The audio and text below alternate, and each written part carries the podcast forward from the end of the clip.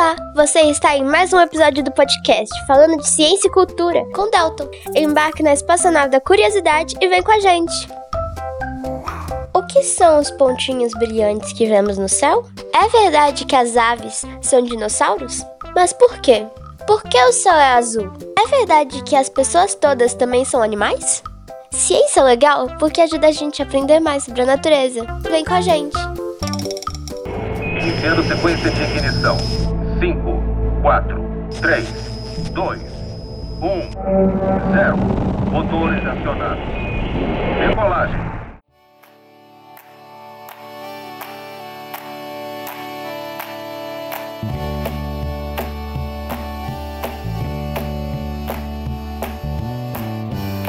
Olá pessoal, meu nome é Sabrina, eu sou bióloga e apaixonada pelo mundo da biologia e hoje eu tô aqui para falar de mais um animal incrível que vive em nosso planeta, os polvos.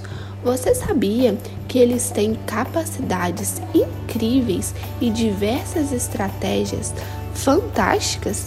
Vem comigo para saber um pouquinho mais sobre esses animais.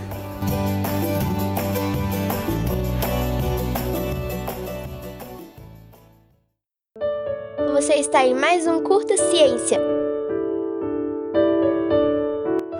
Bom, você já deve ter visto alguma foto ou algum vídeo desse animal e percebido algumas características que diferenciam ele de outros, né?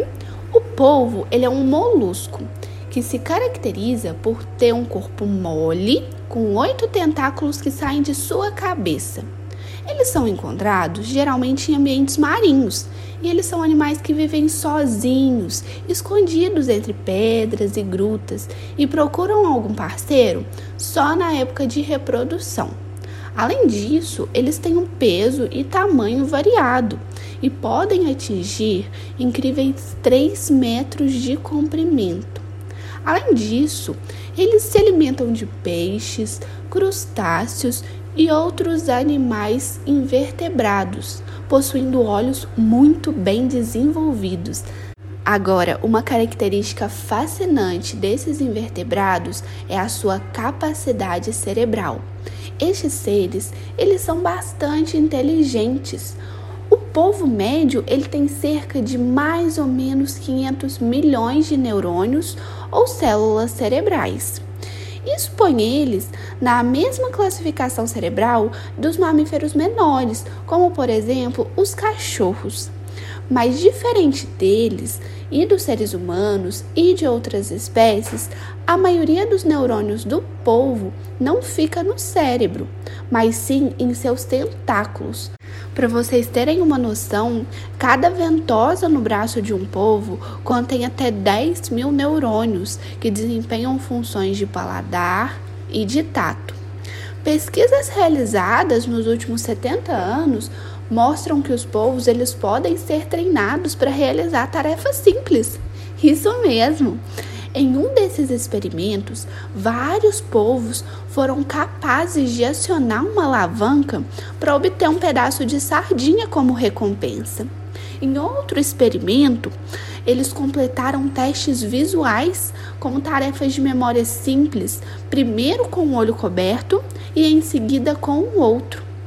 Então, a capacidade cerebral desses indivíduos é realmente fascinante. Além disso, durante essas pesquisas, eles puderam, os pesquisadores, eles puderam notar que os povos podem ser bastante travessos e eles ainda podem reconhecer pessoas. É, alguns desses animais em laboratórios já foram observados se divertindo em seus tanques, com, por exemplo, frascos de comprimidos vazios. Muito legal, né?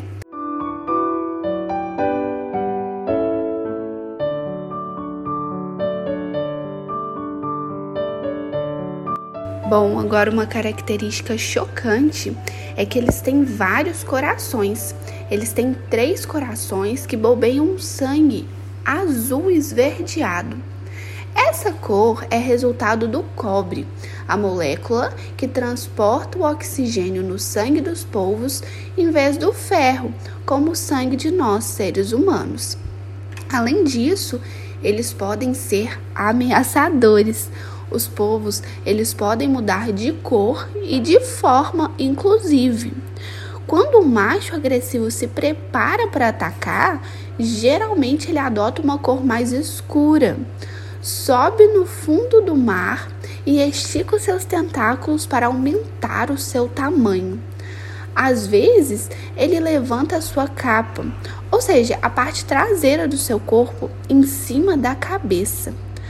Essa pose é conhecida porque deixa os animais parecidos com a imagem tradicional de um vampiro, com a sua gola mais alta.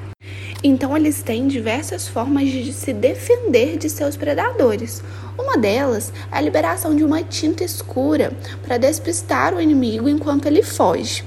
Em outras vezes, quando o inimigo consegue prender um dos tentáculos do polvo, ele deixa este tentáculo com o inimigo e foge em disparada. Dias depois, outro tentáculo nasce no lugar que foi arrancado. Outra, outra forma que o povo utiliza para se defender é a camuflagem. E, em questão de segundos, esse animal é capaz de mudar completamente a sua cor, ficando com as mesmas cores da areia ou da pedra para enganar os seus predadores e também as suas presas. Há inclusive uma espécie de polvo que se chama polvo véu, que utiliza uma forma muito interessante de defesa. Quando ele se sente ameaçado por algum animal, ele desenrola uma grande membrana que se espalha e ondula na água como se fosse mesmo uma capa, dando a impressão de que o animal é muito maior, o que acaba afugentando os predadores. Agora você se lembra da pérola, aquele polvo cor-de-rosa da animação Procurando Nemo?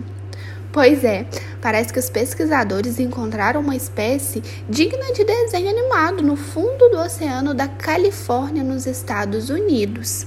Não é a primeira vez que os cientistas eles encontram uma espécie fofa no fundo do mar. Em 2016, é, uma equipe ela descobriu um simpático polvo que parece ter saído de contos de fadas. Ele é adorável e possui uma espécie de orelhinha que conquistou os pesquisadores. Esse foi nomeado polvo dumbo e ele foi encontrado no fundo do oceano em profundidades de 3 a 4 quilômetros, o que dificulta mesmo o contato com os humanos.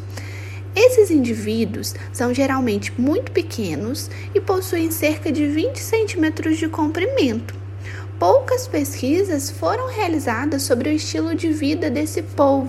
No entanto, algumas hipóteses sugerem que, além dos tentáculos, o animal parece depender quase inteiramente de barbatanas para sua locomoção. O referido polvo dumbo é um animal raro que é dificilmente encontrado devido à sua preferência por águas profundas. Trazer esse animal para a superfície pode infelizmente resultar na sua morte. Embora poucas pesquisas tenham sido feitas sobre o polvo dumbo, não se acredita que esteja em perigo de extinção. No entanto, o cuidado e atenção com todas as espécies de seres vivos é de extrema importância para a manutenção dos diversos ecossistemas. Bom, a gente não pode deixar de falar que grandes problemas ambientais, como o descarte inapropriado de lixo e a mudança de temperatura nos mares, pode prejudicar esta e muitas outras espécies que são importantíssimas e essenciais para o nosso planeta Terra.